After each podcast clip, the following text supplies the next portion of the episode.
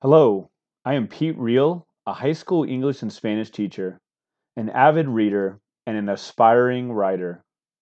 Thank you for listening to the Chills at Will podcast, in which we explore the visceral beauty of literature and its connection to our culture, our history, and ourselves.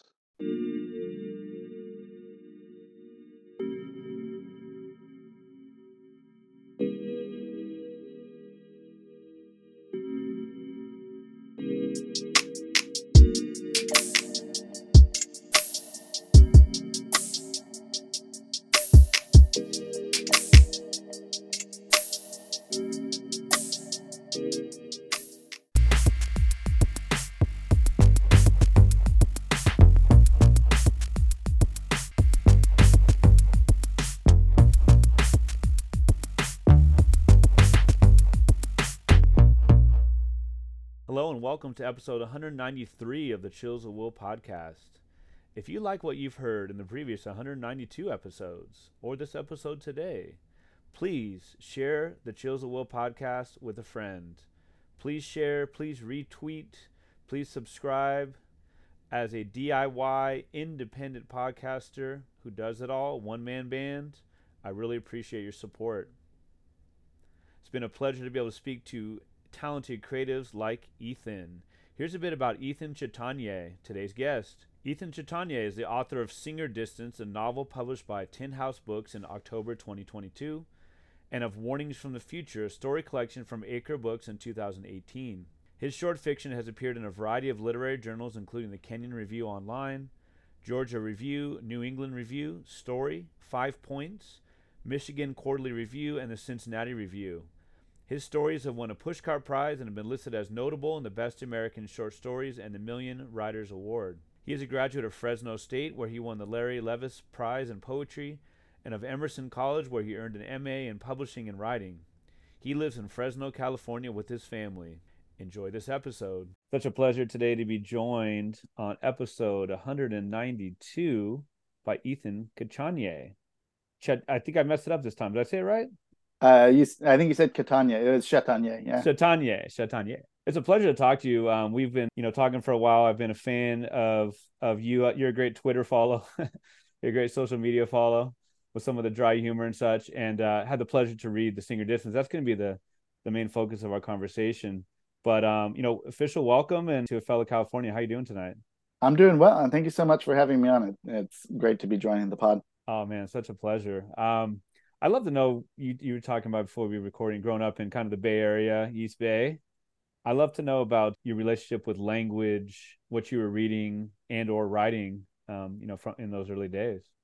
Yeah, I grew up in in Concord, which is kind of like the far side of the East Bay. You know, it's east mm-hmm. of the mm-hmm. Caldecott Tunnel, so it's not like Oakland and Berkeley where it's really core Bay Area. Some people yeah, would yeah. would say that's probably too far out on the fringes to be the Bay Area.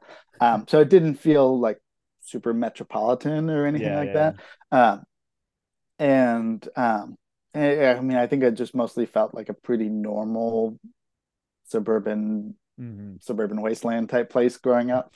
Um, reading, I kind of, I think I I was kind of in and out of being a serious reader. Like I wasn't one of those kids who like always had a book in his hand all the time from mm-hmm. being a kid. I think I had some like fallow periods and then I'd find something that would would start up a new interest like I'd get into a new author. Um, like I remember reading as a kid going to the library getting getting picture books and short chapter books and stuff. Um, and then I remember like middle school I got like a John Saul book from a wow, yeah, yeah. Um, like a Scholastic book fair or something, and that got me into this John Saul phase. And hmm. um, and he's you know he has had a bunch of books out that were kind of like I guess light horror, kind of. Yeah, I feel like you know maybe Stephen King light almost. Hmm. Um, and so I, I read a bunch of those, and then I don't remember reading a bunch of other stuff. Oh, I read um you know, I read in middle school a lot was like Dungeons and Dragons books, oh, yeah. like the the fantasy novelizations, uh, Forgotten Realms type stuff. Uh, so that mm. that kept me going for a while. Um, and then early high school, I think my freshman year we had like silent reading time in class, so you have to read for 25 minutes. Yeah. Um, and one of my teachers had a library, and I picked up a John Grisham book from that, and I Okay. I like John John Grisham. I think it was I think it was the client. Um, and so then I read a bunch of John Grisham books, and then I probably went out of kind of reading heavily actively on my own. Um, and I think it was probably junior or senior year where I started to get a little more literary and want to Mhm. read stuff on my own, and probably in kind of a a pretentious sort of way where I was like, I'm going to be a literary guy, um, and and started kind of picking up some stuff. I remember I started trying to read like Shakespeare plays on my own and stuff. How long did that last? Um, probably like two plays. Sure. Yeah. I think I probably read two bad. and, and then stopped reading them on my own for a while. Well, shoot, the name John Saul brings back memories. I don't know that I ever read a John Saul, but like, I think my brother was into like Dean Koontz, Yeah, yeah. which I thought was kind of like just the name itself was a little forbidding. But for some reason, the name John Saul was so forbidding to me. It was just like, dang, you know, it's just dark. Yeah, it sounds it has kind of a dark and serious ring to it. And I wasn't like a a horror reader. Mhm. Uh, you know, mostly I I just kind of found my way to the book and then followed the author. But it's Yeah. interesting that it didn't like branch off because I didn't start reading Dean Koontz after that or Stephen Mhm. King after that. Sure. I just kind of like I'd find an author and then stick with them. Yeah, yeah. So you were talking about again before recording about like the wrestling career, like even taking you to college, like looking to you know looking to find a good col- uh, college wrestling program. Like, so was this like a matter of you being like a jock and like you know, bro, we don't read, or like were you like would you call yourself like a jock? I mean, wrestling, you know, is obviously not the most popular like spectator sport, but man, it is tough, right? Uh, yeah, yeah, it's it's really challenging. I think it's one of the most intensive sports you can be And maybe that's that's you know wrestler chauvinism talking that I, I still have left over. But um, but it it's pretty demanding. It's taxing. You know, you wrestling matches six minutes long, Mm. and that six minutes of wrestling can feel like you know two hours on the Yeah. court. You know, Yeah. it, it it'll take it out of you. Right. Well, yeah. So how did you, how did the the transfer not the transformation, but like how did um you go from being you know so focused on wrestling and being a you know being a reader, but all of a sudden to, you know, uh, sounds like you really got into the creative writing, um, in college, and I'm not sure what you know grad school and all that too, but kind of where was the where were these eureka moments if they were that um salient? I mean, I think I was always kind of desperate for something I could like be good at and stand out in. And wrestling, I was, you know, I, I was a pretty quick study in wrestling. I was also small. You know, I've always been the smallest kid in in my classes in high school, and that kind of thing. And um, and high schools are usually kind of desperate for small Mhm. kids to be in the lowest weight class, and Hmm. um, you can sometimes like sneak onto the varsity squad early because Uh, you need a 103 pounder and there's Sure. no juniors or seniors who are small enough so uh, you can get on varsity as like a, a sophomore and so that that was exciting to me i was looking for like a sneaky way in and then writing that kind of picked up my my junior year of high school when um, i started trying to like write song lyrics and some basic poetry and stuff and i had a teacher that year an english teacher who was really good hmm. and she like read one of my creative writing assignments aloud to the class and she's like i'm pretty sure this kid's going to be a writer Hmm. um, and for some reason that stuck with me i guess you know just a hint of praise i'm like i'm going that direction Yeah. Wow. So you're talking like, I mean, you know, I know writers are, are famously self-deprecating. Like, were your song lyrics like fire? Are we talking like Leonard Cohen, like Tori Amos? Are we talking? Uh, I don't know.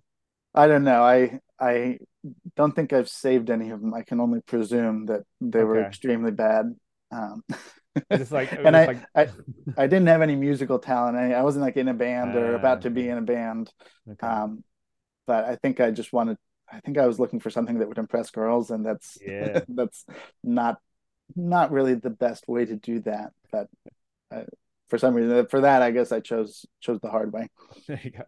So tell me about uh about Fresno State. You talked about some of the great mentors you had there. Um, just even just that that story you were telling about the the teacher who gave you those words of encouragement. I'm, I always think of Juan Felipe Herrera.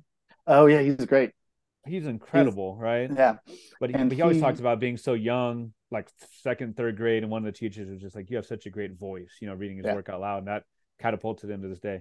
Sorry to cut you off. What were you going to say? Uh, I was just gonna say like, that was one of the really cool things about coming to Fresno State, which I I didn't choose for the writing program at all. I chose because I thought I was gonna walk onto the wrestling team, and they had a great history on the wrestling team. And then it got canceled, I think, my sophomore year, um, and I didn't end up walking on anyway. But um, but yeah, Juan Felipe Herrera, he wasn't. I don't think he was as like famous then. Like it was Mhm. before he was um, the National Poet Laureate two years in a row and stuff. Um, but he was like a guy who'd come around campus and do presentations. And like, if you've ever been in a room and heard him speak, it's just like incredible energy. And we yes, think of like yes. literary readings as often like kind of quiet and Right. dry things, but he's like a, a a ringleader in there where he's just like Hmm. making everybody laugh, making everybody smile. Um. And so you you have some of those presences around Fresno. Um, Mm. And then in the writing program, I got in and I started um, as an undergrad taking creative writing workshops. Um, first with with Liza Wieland, um, who was a great writer and mentor to me, and also with Steve Yarbrough. They were the two fiction professors at the time, um, and they were both excellent and have done a lot of great teaching and brought up a lot of great writers. And so I left undergrad. I, I don't think I completely knew this at the time, but I kind of had what I needed from there where I could Mm. point myself in the right direction. I knew how to read, I knew how to think about craft and how to how to figure out ways to develop my craft on Mhm. my own by reading carefully and by thinking about intent and and that kind of thing. Yeah. Okay, I appreciate that. So like, you know, getting into like the Singer Distance, which is which came out what, October last year? Uh yeah, October. And obviously, pardon the pun, there's a lot of distance between, you know, college and then like Yeah. who are some of the the, the? Thank you for that pity laugh. Um, who are some of the uh the writers or writing that really kind of shaped this book? Like, you know, I forget who I was just I was reading about somebody else today who I think it's um Kuang who wrote Yellowface. Oh yeah, R.F. Kuang, yeah. RF Kuang, right? And she was talking about how she's just trying to do something totally different. You know, there was Babel. I, I haven't read any of her stuff, but heard great things. Cannot wait. You know, and then Yellowface was, you know, has been a another blockbuster, and she's talking about the third one's just going to be totally, you know. So like my long-winded way of getting at, like, did you, like, have you been reading and writing all like, I don't know. I, I guess I want to ask you too. I mean, is this speculative fiction? It's not quite, you know. So is this something like, hey, I just I wrote about this. This is not what I always write about, or it's like this is what I've really settled on because I've read, you know, Matt Bell, who gives you a great blurb, and you know th- these kind of folks. I don't know if that makes sense. Yeah, no, it, it absolutely does. And it's a good question because I'm I am a bit envious of writers, I think, who like just have a thing and Mhm. do that thing perfectly and everything they write is pointing in that direction. Sure. I've always been pretty like omnivorous and wide ranging in Yeah. a way sometimes I worry means like, okay, my writing doesn't have as much of a strong identity as some of those other writers. Um, but I, I just kind of find my writing interests lie in a lot of various directions. And so I I never really thought of myself as a sci-fi writer before I Mhm. had this like book out on the sci-fi shelves of bookstores. Mm. Um, but I have for a while, my process has felt felt very premise driven, where like Okay. it kind of it, it starts at the idea stage, and then I'm feeling out what characters resonate with that idea, what Mhm. setting resonates with that idea, and kind of how the plot's going to work within that. And so a lot of times, you know, if you're looking for strong ideas, a lot of times that leads, I think, a little bit toward the speculative um, or to something that's kind of high concept. Um, Mhm. and and that was the case here. Um, and it branched off. The inspiration came from a non-speculative book. Uh, this is a book, Equilateral by Ken Kalfus. I'm not sure if you know this one. I don't know. Um, but it's it's about a astronomer around the the the turn of the 20th century, the beginning of the 20th century, Mhm. um, carving out a giant equilateral triangle to set on fire to try and talk to Mars. and that one's not Ah. speculative exactly because there are no Martians to answer back. Sure. Um, but it's this kind of really really interesting idea, and that caught me. And then the Hmm. the speculative what if branched off of that, and Yeah. so I just kind of had to head in in that direction. Yeah. Who who are some of the writers of you know of today who are really I mean because you're really, you're so good at world building. I mean it's in the same way you know like like a magical realism or something you read and it's like you know the old man with enormous wings and you're whatever a paragraph in you're like okay cool the guy's got wings like Yeah. next you know? Like you know as a compliment like I mean you you made you know things that are science fiction you made them like okay cool palatable for sure and like understandable for the layman and all that. But I guess you know so the world building is so extensive and so powerful. Who are some of those you really like man she can can really do build a world Thank you. Uh, you mentioned R.F. Kuang a minute ago, and and I thought um, Babel was really interesting in that way. I read that earlier Uh-huh. this year. Um, Erika Swyler, um, I Okay. think she's she's done a book that's kind of like um, like um, traveling circus and tarot mysticism and sort of uh, curses. It's also like this one. It it's got kind of an allegorical literary feel Mhm. mixed with that. And then her second book was also also had that kind of allegorical sort of feel like from other stars, but in a in a sci-fi direction. Hmm. Um, so she's she's brilliant at that, and she's a favorite of mine. Yeah. And um, for this book, one of the things that kind of unlocked novel writing for me, which I was really struggling with, was getting into Kazuo Ishiguro. Um, ah, and the way his premises, he tends to work with a, a world that's tilted just a little, right? Like where Okay. it's very much recognizable as our world with this one change that Hmm. you know usually it's speculative in some ways like Mhm. clones in in uh, Never Let Me Go, um, or like a AI, AI robots, AI robot friends in Clara and the Sun, or kind of a, a fantasy setting, but one that has that allegorical sort of feel in the Buried Giant, and and I always like the way that it's it's kind of that bit of small world building where it's not building a, a world from the ground up Yeah. but it's this like funhouse mirror that that reveals things about the world by distorting them in a way That makes sense. Yeah, just slightly off, slightly off a little bit. It's our world, but it's our world minus or our world plus, I guess, right? yeah yeah exactly Okay, cool. That makes a lot of sense. My question is about balancing the plot and the science. I I was thinking of one of those big one of the big revelations towards the end, which I'm not going to give away, but it was all for me. It was almost like a. And have you ever read Animal Farm? yeah Uh, When when you know, sorry if I'm spoiling the plot for anybody here. You know, the book's only what seventy years old or whatever. But um, well, you know, when Napoleon gets up and walks on two legs, I, I remember almost literally being like, and I had that same sort of gasp at that at that revelation towards the end. Um, you know, on, on the trip with with with father and daughter, and I was like, man. So you know, the plot is so interesting, the way that everything um you know comes back together in the end, etc. The plot just really keeps it going, but it's also like, man, cool science and the Martians and the trip and you know academia. So I wonder about how much I guess research you had to do even. I guess maybe if you can start off by just giving us a little bit of a, a summary, especially of like I guess that first trip, like where Yeah. book starts off. Yeah, yeah and it's kind of it's it's a little bit weird i found to summarize because you have to almost start with the backstory sure. Um, and so the the backstory is that it's based off some some real scientific history where um, an Italian astronomer saw channels on Mars through his telescope in like the late 1800s. Mhm. Telescopes were not very very powerful Yeah. then and couldn't see Mars that well.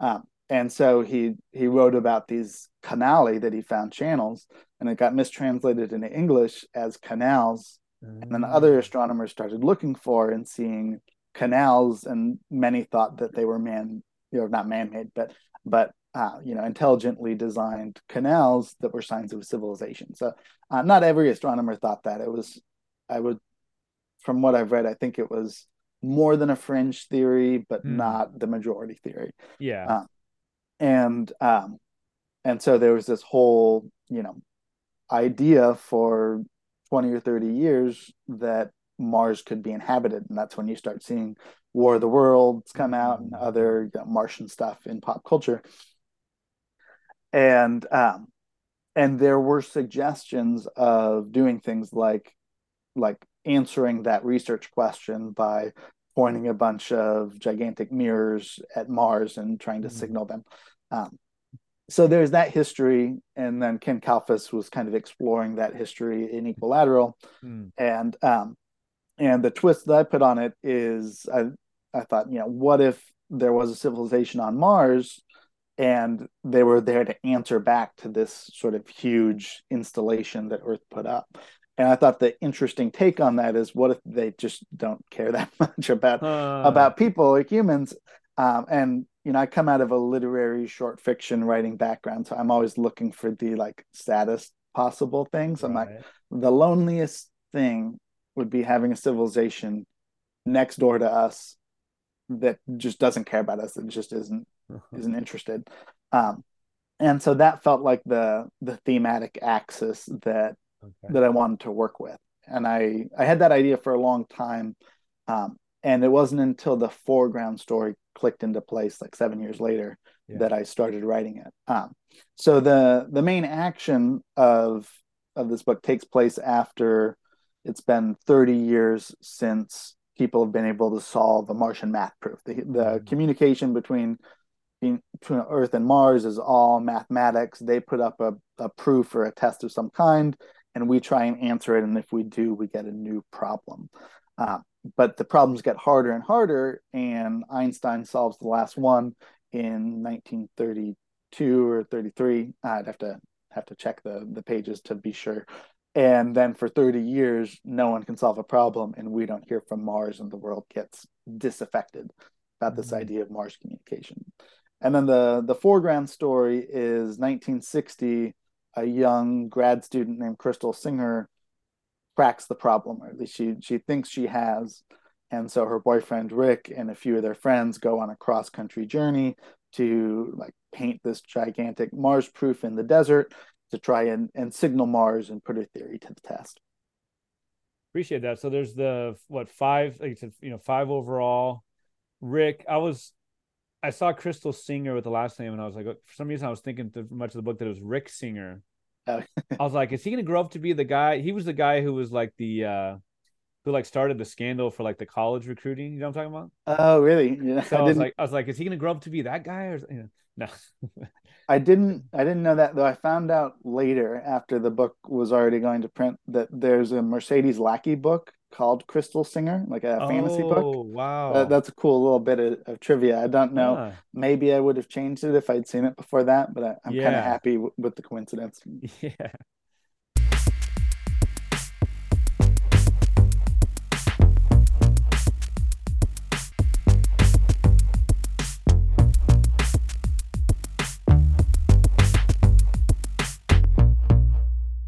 Speculative part and just about it being instead of 1960 like and just ideas of optimism.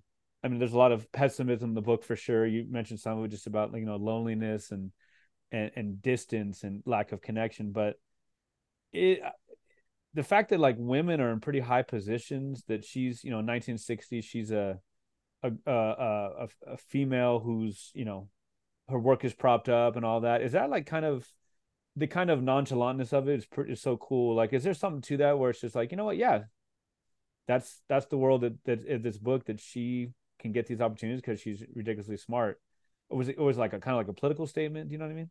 Yeah, a little bit. I mean, I didn't want it to be highly political, but uh-huh. when I when I was thinking about you know who the characters were going to be when I first started writing it, I I knew immediately it should not be a um, you know, a brilliant man right solving phenom. this, and then the the the girlfriend just mm. there to hmm. support him because mm. that's you know it feels stodgy and dated and yeah, yeah. you know uh, like a male self congratulatory thing, um, and it felt much more interesting to say, okay, here's this um, this genius woman in a time where you know there were not many women in you know allowed into the fields of mathematics or encouraged into the field of mathematics or or other fields like that.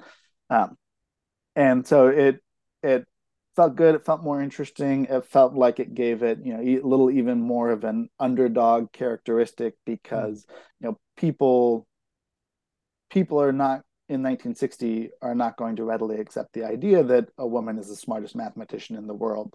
But if she solves this Martian math proof, then it's unequivocally true, and there's not really any arguing it.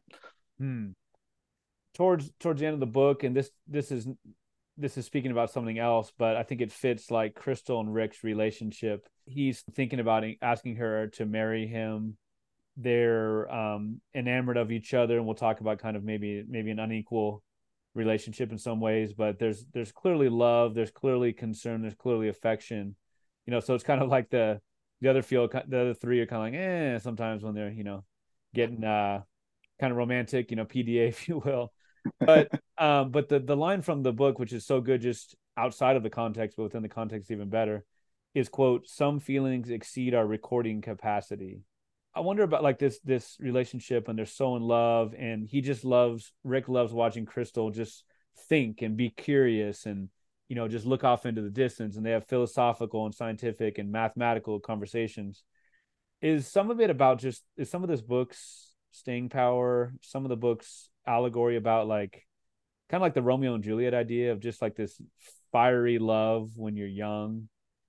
You know, kind of like a Foo Fighters Everlong. Like, can this ever last? Can it be like this forever? Yeah, well, and I knew it was kind of it was in this unstable state in the mm. beginning mm. where where they are like passionately in love with each other, but also Rick is maybe more passionately in love with Crystal than than she mm-hmm. is with him because she's got this big other focus on yeah. Mars and he's focused only on her. Mm-hmm. Um, and so I I knew that that early theme going on that was kind of behind the whole my whole interest in the idea was this idea of closeness and distance like a civilization on mars being so close mm. but then being like emotionally distant basically and so i wanted to set up a scenario where we could could do that and start with that intense closeness mm-hmm. and then move things to a greater distance and see how it plays out yeah yeah definitely you talk about like unstable uh, the lack of stability there's that great garbage analogy and i don't i don't mean the analogy is garbage i mean it's about garbage I, I, forget exactly who gave it but just the idea of it might have been um, it was carl singer's uh, carl yeah. crystal's crystal den right uh, I wonder if you could maybe talk about that a little bit, how that connects to their relationship, like about, you know, kind of being a cheerleader for one or the other, and just the garbage analogy. Yeah, I mean, it was um, so the analogy is Rick. Rick is asking uh, Crystal's dad for his blessing because he's planning to propose, mm-hmm. um, and at first he kind of says says no. He's unenthusiastic about it. Who's going to measure up to her? And Rick mm-hmm. says mm-hmm. he doesn't plan to um, but he does plan to like take care of her and that's when carl shifts and he says like um, you know a, a marriage is a you know about figuring out who's going to take out the trash both people can take out the trash or only one person can take out the trash but it doesn't work if both people don't take out the trash mm. and and i forget what rick's exact response is but i think he says like he can manage that and that's yeah. something that yeah. I I like about Rick is that he's he's pretty ready to just be be the support and mm-hmm. kind of give Crystal what he needs because he sees something great in her and he doesn't want to surpass that. He doesn't want to bring it down. Yeah. He just wants to um you know do do what it takes to be with her and to keep her going. Yeah so you know so again they're from mit and you know even amongst these huge huge brains you know crystal is above and beyond in so many ways. You talked about a little bit maybe the the nonfiction part of it the fiction part of it is what when mars is in opposition am i saying that right? Yeah. So when mars is in opposition to the earth you know comes up not that you know not that often there there are these meet these messages that are dropped you know and there are these responses was it the first one where the four parallel lines were shown in response by by on Mars? Yeah, that was the yeah. first response. The uh, yeah, in in the early draft, and mm-hmm. when I mm-hmm. first started drafting, Earth actually sent an equilateral triangle like ah. they did in the Ken Kalfus book because I was I was thinking like, oh, that's a a cool nod to the book that inspired right. it, and then I thought about it more, and I thought that's copyright infringement. you know, um, you, you, do mention intellectual property in the book, right? So maybe it can be a sue that suing there. Yeah, um, but I've I've talked with Ken, uh, my the nice. publisher, put me in in touch with him, and he's he was really great and supportive. Oh man, I love that the community of of writers and creatives. That's so cool. Rick being like the planner. Again, he's not some dumb, you know, he, he knows his stuff, but he's also he's the one who put together all the trucks and all the materials for them to do their own message in Arizona, close to the previous one. And so, you know, they definitely under the cover of night and secretive, and they, you know, they get it done with the help of those five. And it seems like, like you talk about, the closeness is there. Like, you know, it's not easy work and you know there are some disagreements and such but it's like it's a beautiful moment they take pictures they send them into the newspapers they get their more than their 15 minutes of fame but it's kind of like sorry to keep going back to that but that, that everlong thing is like things were as, as good as they can get maybe you know at this point at the age of what 23 24 kind of thing. I wonder if you could talk a little bit about like the not the backlash but just like fame. Fame hits them after they've shown this message they got a reply and they're just like you know talk about popular science in the days when they were like public intellectuals right? Yeah. They're all over, they're all over the news and that kind of thing.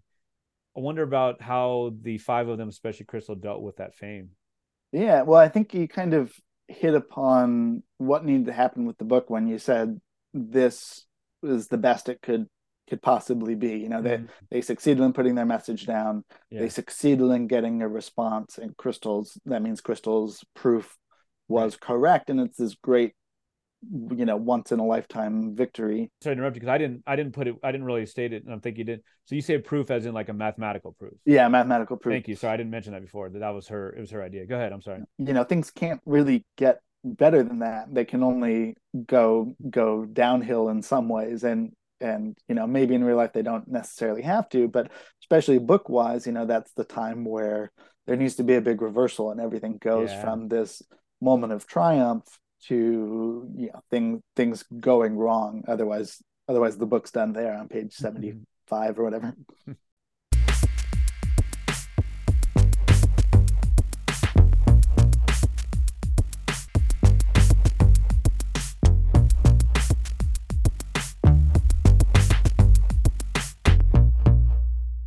The way that Crystal deals with the the fame, I mean, she becomes pretty much a recluse, right?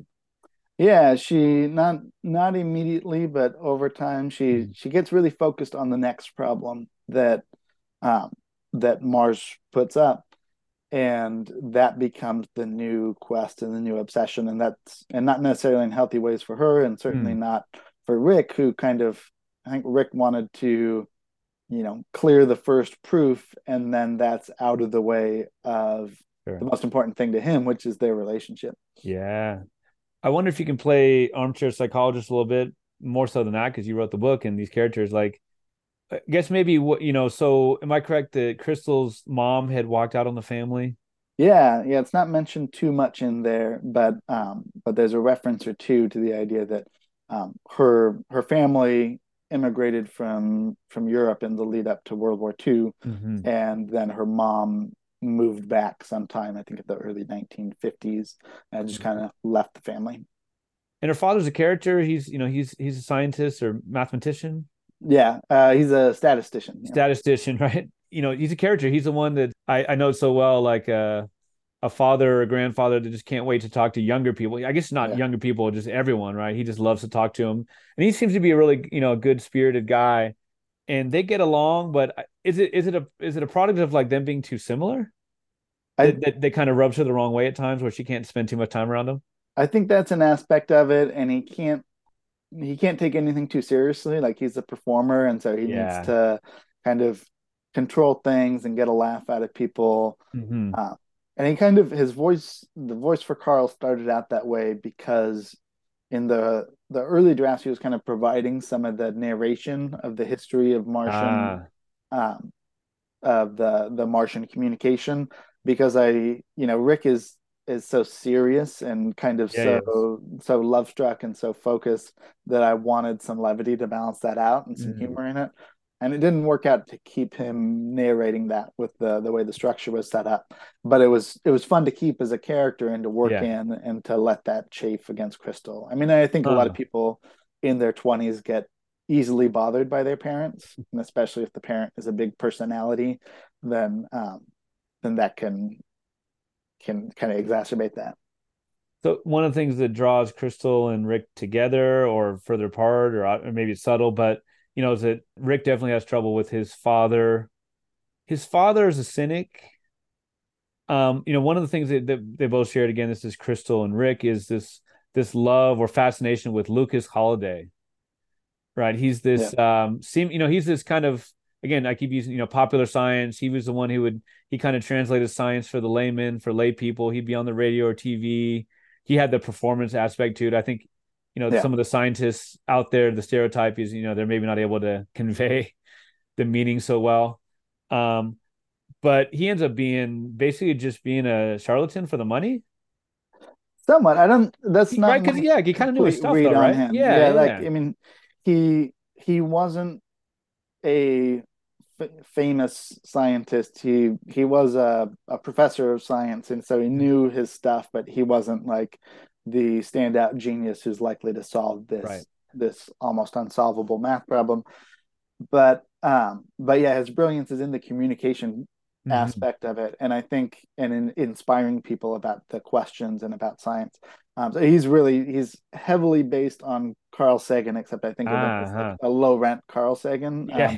who's who's got kind of an aspect of the charlatan about him, but I okay. think he's I think he's a charlatan and a true believer at the same time. Yeah, yeah, yeah. That's a good way uh, to put it for sure. Yeah, he's not he's not a one dimensional, just you know, trying to do for the bag. Yeah, I don't money. think he's he's not a a straight out con man. No, he, he bought into his own myth a little much. Huh. But but so I kind of wonder. So I wonder about the connection between Rick and his father. Like some seem to be broken. Like there was the Zeno. Am I saying that name right? Zeno. The I think so. The, yeah, Zeno paradox. Right. Of like it's, it's a classic one about you know. Okay, if I'm half a field away from you and then that's and half of that is one fourth and you know and on and on and on it's this yeah. paradox of it never really stops right i'm i'm obviously not saying it in a complex way but my whole my long-winded question is like was it did it become like a competition between father and son where son was kind of finally able to like beat his dad on the basketball court so to speak he was yeah, able think, to kind of be an intellectual you know su- superior or, or, or or match what was yeah, it I think, kind of i think it's a moment like that or at least of of young rick trying to be an intellectual match mm-hmm. and like outwit his dad and I to me it felt like a rift that was waiting to happen and just needed mm. the catalyst for that yeah. to happen. Um, and I knew I kind of knew going into part two, my intent was to start expanding the type of emotional distance that I wanted the book to explore. You know, I mm-hmm. didn't want it to be just distance in this romantic relationship. Mm. And so I thought, let me explore Rick's relationship with his family too. And um, I think it happens a lot with fathers and sons where there's um, there becomes this distance that there's almost no reason for or an hmm. antagonism mm. that that's not based in too much. Um, yeah, I was talking about Steve Yarbrough's classes earlier, and I was in an essay, uh, like a nonfiction workshop with him as an undergrad, and there was a, a guy there from the wrestling team, and he was writing an essay about um, about all this tension and all these arguments between him and his dad when he was going through his very successful high school wrestling career. Mm. Um, and Steve asked the class, he's like, Do you think that this, all these arguments are really about wrestling, or do you think there's something else behind it? And everyone's like, There's something else behind it. There's this, mm-hmm. got to be this issue or that issue and then Steve talked about it. He's like, no, this can absolutely be the thing, this thing that is the point of purpose for the the sports driven dad mm. and the kid who is having the career themselves like that that sort of thing can absolutely lead to that mm. tension i was thinking of of that a little bit and the idea that like it can just be this thing where where sons and their fathers just stop getting along for mm. for very little reason. Um, and so I wanted to explore that phenomenon, and I liked it better with the idea that there wasn't a big important reason that shouldn't have been able to be solved. But yeah. why is this rift there, yeah. and what what is Rick going to do with it? Yeah, I really like how you play with that. It wasn't it wasn't didactic. It wasn't like a teaching moment or moralistic. It was like you said, you kept it subtle, you kept it a little bit unknown, right? And then you know, so of course, you talk about distance, and there's there's I I love that image of like there's actually physical distance where Rick and his mom would be listening, listening or watching to to Holiday's show. Right. And she would kind of like smile like through the open door, and he would kind of pretend like he didn't like it, but he just loved the fact that they were actually close, even though they weren't in the same room. There's something so cool about them listening to the same show but in different rooms in their different own different ways. Yeah, he's a teenager then. He's too proud to Yes. be like, I love my mom, you know, but Right. he he he can't display it, but he still feels it. And I think that kind of it suggests that he feels that way with his dad, even though they're more actively Mhm. antagonistic to each other. Like he he doesn't want it to be that way, but he doesn't know his way out of it. Yeah. So like you're talking about, there's you know part two. There's three parts overall, and you know part two, as part two goes on, Rick is older. It's maybe what eight or nine years after the initial trip. Was it 1971? Yeah, and by part three, I think it's 1972. Yeah, and then I, 72, or, or 1973 is the start of the the trip, some, somewhere in there. Right. So, you know, he's um Rick is hasn't really moved on. He, you know, there's they're the letters that become much less common, but they're letters between him and Crystal. You know, she doesn't let him know where she lives. He even does a couple try, you know, tries to visit her places he thinks where she is, and he's unsuccessful. And he, you know, he becomes a, a professor at UC Davis. Go Aggies, right? Yeah. Go Aggies, yeah. Yeah, and living in his in his family's old place, you know, his parents had had passed away, um, uh, you know, way back, not way back, but long enough time. You talk about this whole idea of like, what is it? If the if the father dies first, the mother usually lives for a long time, or is it vice versa? Yeah, I think that that's what I said. There's farmhouse law. If the father right, dies first, law. or the, the husband dies first, the wife will live another 30 years. That's it. If the wife dies first, the husband's gone within a year. and the latter is what happened, right? So, Yeah. you know, there's even this situation where there's Angie, who's a little bit older than him, but you know, really good person and a professor as well, and they they have a connection, and she she wants more, and he's just not able to do it, and Yeah. she, I mean, she's angry as one would be, but she's not. She's more like, you know, hey, you you got to move on. I can tell it's you know you're closed up, and Yeah. never say never, but no for now. I, I know you, you just can't do it. I've seen some Goodreads reviews where people say they're they're Team Angie or or say justice for Angie, and, and I I always appreciate that because I kind of feel that way too. I mean, I feel like that would probably be the smarter decision for Rick at that point in his life is to Mhm. just say like, here's this good thing that's here Yeah. in front of in front of him. He should take it. Mhm. Um, but I think that's why I kind of like that moment is because it, it's hard to say whether that's the right choice. well, I'm, I'm paraphrasing J Lo here. I think what is it? Not not Mister, not Mrs. Right, but Mrs. Right now. You know, I don't might might have worked for him. Distance with these letters. Do you do you feel like he? I mean, no, he becomes a solid professor at, at a good university. Um, you know, but he's not. You know, writing writing these these articles that well maybe he is but not as much that like you know only other people are reading like only other scientists or mathemat- mathematicians are reading these journals. He's not stephen hawking you know. Does he kind of is it this whole kind of idea of like he kind of settles like if he can't have the best which would be her and the life that came with that then he's kind of just gonna not necessarily challenge himself and live kind of comfortable-ish? Yeah, I think so that he just he he just sets himself on getting by because his one purpose and his one drive has been Crystal, and as that becomes incre- increasingly out of reach, he he becomes a little more apathetic, you know, and he, Uh-huh. he doesn't necessarily acknowledge it, but he's probably on the I don't know if I call him depressed, but he becomes more a little more closed up, maybe a Yeah. little a little bitter in some ways. Yeah. Um and and a lot less idealistic than he was in part Mhm. one. yeah Um, and he's kind of feeling like his it it gets talked about a little more in part three than in part two, but the the second Mars equation isn't about distance, it's about entropy. And Mhm. I think that's his feeling of the his feeling in part two is his life is undergoing entropy and all the structure and energy and interest it had is just kind of falling apart and dissipating. So the idea of entropy, right? That obviously Crystal is very interested in, as is Rick and so many scientists, mathematicians, even philosophers, right? Yeah. Is basically right is that the world is going to, the sun's going to like burn burn out. Yeah. Right. There's Yeah, no but- going backwards. There's there's only one end. Yeah, that all energy kind of eventually progresses to its most unorganized form, and Mhm. basically everything just kind of dies out eventually. So it's kind of the it it's the sad, depressing philosophical uh, topic of science. Quite possibly the most depressing possible. Yeah, the heat death of the universe. the heat death of the universe.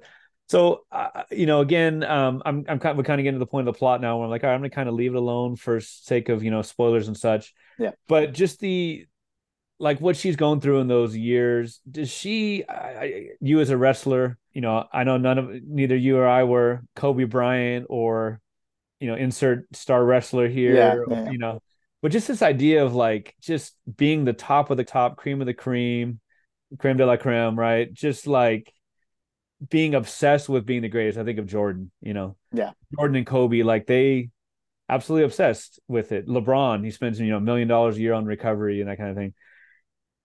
Is it is is there a special loneliness at the top? Is that part of of hers? Just that she is she can't t- turn her brain off. She's so so so brilliant that that obsession is all that she can do, but it's definitely injurious to her to her life, to her mental well being. I think so. Yeah, I think it's different approaching the second question because in the you know the first the first question, the first proof, she's just so curious about it. She wants to figure it out. Yeah. And I think she feels that she solved the first proof because she wanted to. And I think she's working on the second proof because Mm. she has to. She's the one. She has to do it again. Mm. And so so yeah, I think there's the pressure more than the enjoyment on the Mhm. second one. And also, you know, the the person who's the person to do the first one isn't necessarily the person to do the second one, but that's not Huh. an idea that that I think she could cope with. Um, and so so yeah, I think it's much different. And I think it's probably something a lot of you know writers can relate to as I was gonna ask. on the second book. I've been trying ask. to to write write next books and so far it hasn't been been going great. It's been kind of fun to struggle. Um, Okay. but but yeah, I mean you you write the first book and get it out there and there's there's you know a lot of sense of accomplishment and then you write down to to Mm. do another one and it's not like okay I, I can just repeat this thing it's like the whole new ball game Oh man, what have you done for me lately? Is there something to that? This this idea of like you know, I whether it's an internal pressure again, you can talk about yourself or Crystal or just in general, but like, is there an internal pressure or, or is it the external pressure saying kind of like, what have you done for me lately? What's next? oh yeah you know what I Um, mean? There, there's some of both i mean there's no external pressure i haven't you know my my agent hasn't been bullying me or anything like Okay. that uh, but but Are you sure? Blink It- twice if. Okay. Okay. in internal pressure um yeah i feel like okay it's time to settle down and write this next one i was really busy for a lot of this year promoting the book and i've got got a couple kids in elementary school and that's been a lot of work Hmm. um but now i feel like okay it it's time and it it's been inter- an interesting shift because i felt like you know while i was promoting this book i felt like okay i've i've done this I I can do this again. Like like I can write another book, no problem. I had ideas, ideas that I liked, and then you sit down to write the ideas, and like getting the actual scenes out there is not not easy the way you anticipate it being. Mm. Um, but I think it's a better feeling, like to to be sitting and working and thinking, can I do this? Then I can do this. Like it's or, or like maybe I maybe I can't do this. It ignites kind of uh I think it ignites that that underdog feeling and that feeling of like, okay, I'm I'm doing this alone in the cave. People aren't, you know, most people aren't really like holding their breath for me or anything. It's just Mm. something that I've got to do on my own, me and the computer, if Yeah. it's going to happen. And it- and that's kind of a a good feeling, even when the individual writing days are frustrating. Hmm. Well, I mean, the praise is was you know heaping praise from you know NPR books called it entrancing, and the Wall Street Journal a novel of twin obsessions they wrote. The Millions, which we love, they is quote the best kind of literary sci-fi, the kind of novel that makes the reader appreciate the mystery and beauty of our little infinite universe. So some well deserved, some great praise. Um, you know, NPR books did did they cover it on like an audio segment or was it written or No, it just showed up in the like the end of year Yes, it used that's to be right. called the Book Concierge, Concierge, and I don't think it is Mm. anymore. Mm. Um, I think it's just called like Books We Love, and it showed up there, and Uh-huh. um, and that was a, a really cool surprise. And Oh yeah. one of one of the kind of things I I didn't expect at all Huh. from having the book out is that it helped me reconnect with some people from my past. Like Ah. uh, one of my like elementary school friends' mom saw it on on the NPR thing, Mhm. and she told her son, who I hadn't talked to in you know probably since like sophomore year of high school, Mm. and so he like sent me a text like, "Hey, I I heard about your book. Are you famous now?"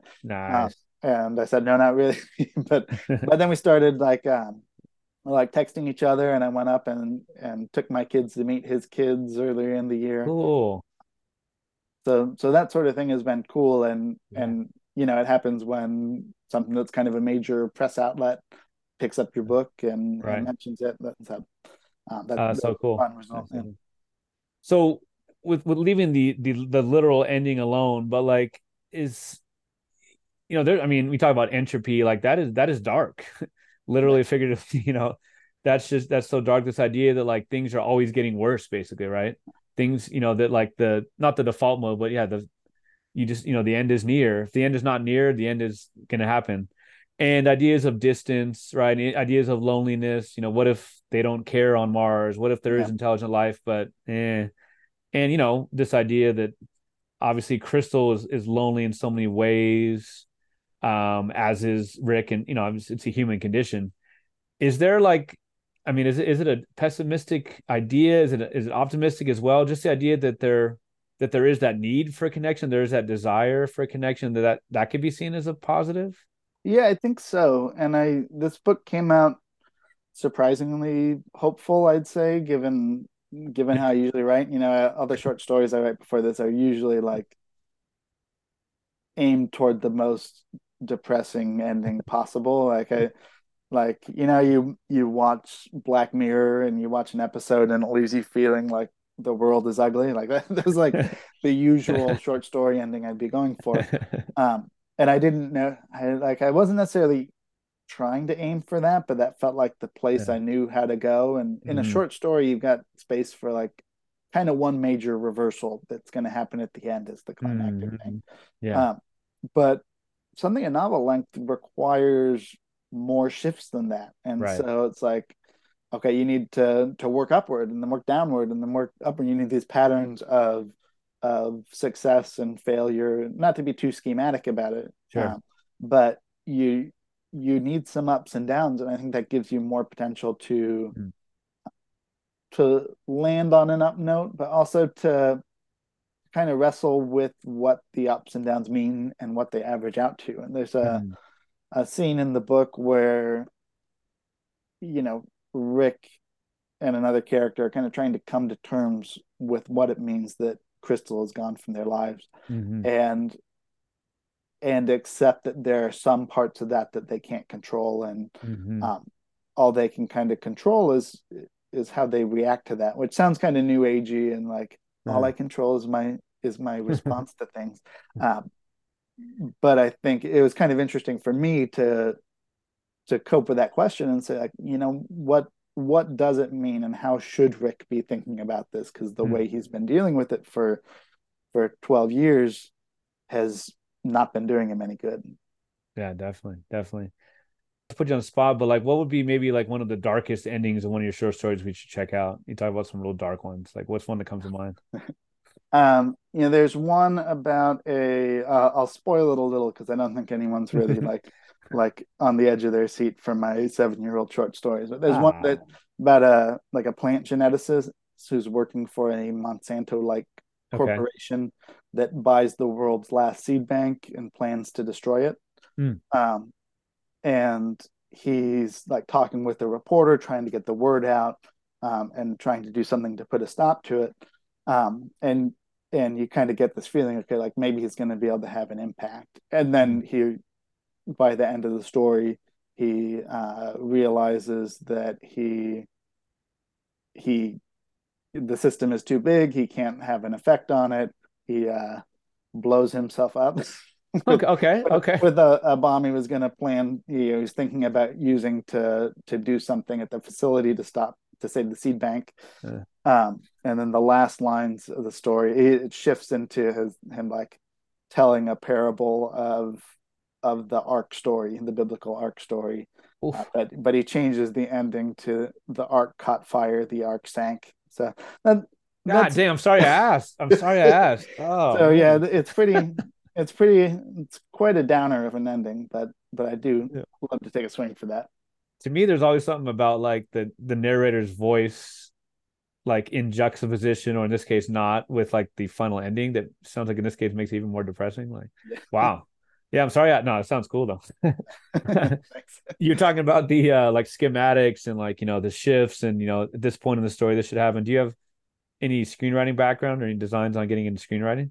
I, I don't have a screenwriting background, but it's something that I've you know I've read some books on, some craft books on. Um, not, I guess uh, I might have started before I wrote this. I'm not sure, mm-hmm. um, but I've just read a couple. Um, I, I find screenwriting has a much more robust like vocabulary and set of concepts for mm. what it's doing story wise and plot wise, um, and that fiction writers are tend to be very wary of that and I think mm. with some good reason. I don't think usually you want a novel to be as as planned out as a screenplay, and you don't want sure. to stick to some of the screenplay templates. Not okay, that all templates. not that all screenplays should follow that template. Um, yeah, but it does give you a sense. You know, it, I think it helps understand like okay here are some of the ebbs and flows of a story and things that a lot of stories including you know, including long form fiction, tend to do the ups and downs, the the big reversals near the end, complications, um, and that can be a, a, lot of writers are very wary of plot in general, which I think. Mm-hmm. And I, I I can really enjoy a plotless book, but I also think that that idea of working with story events has a lot of potential to it, and it's not.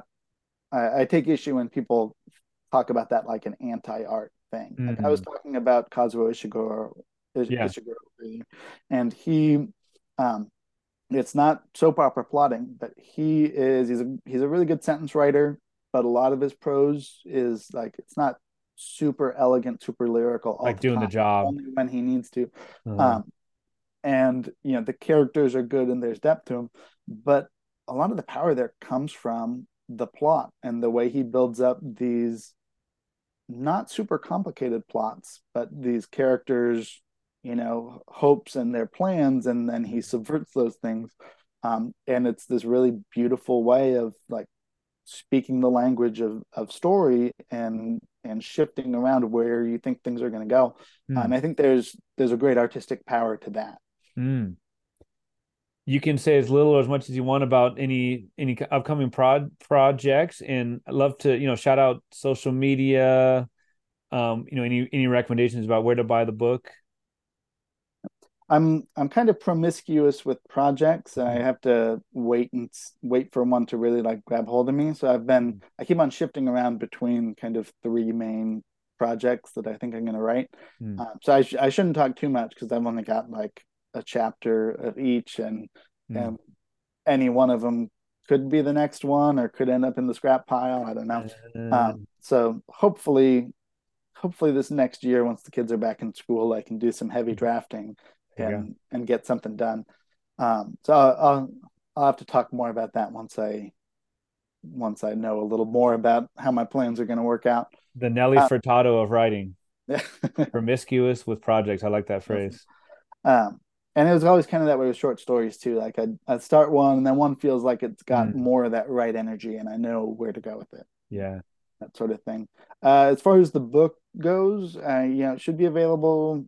Um, I, I don't know if it's on on shelves everywhere as you know as much as it was when it was in the first six months. Um, but I've I've you know heard people are still seeing it in Barnes and Noble. Certain indies I know are still stocking it. Mm. Um, it can be requested anywhere. Uh, naturally, the the best place to buy it is an indie bookstore. Best place is really any place that's not Amazon. Mm. Um, bookshop dot you know if you need if you have to buy it on Amazon, you know I I won't shame you or judge you, but it's Yeah. better for the book ecosystem if you are Yeah. buying at more responsible retailers like bookshop.org, your Mhm. local indie bookshop, Barnes and Noble, you know, any, anything like that. Awesome, awesome. Yeah, the you know, it, it, it's such a balance you have in this book. It could easily you could easily put off people with the science. It's you know it's too much, but you don't dumb it down. But it's understandable. You have the light touch with that tied into the plot too. You know, like the entropy and things like that. And then again, just the plot keeps you going. Um, so it's such a such a, a beautiful marriage of of the plot, of the science, of the math, of philosophy. You know, Zeno and the great thinkers and there's a reason that you know it was published under such a great house with Tin House and Yeah. NPR and all those people shouted him out. So congrats and, and great luck with all the your, your future writing. Well, thank you. Thank you so much for having me on and for reading it. It's been been great to talk about it with you. It's been such a pleasure. Thank you.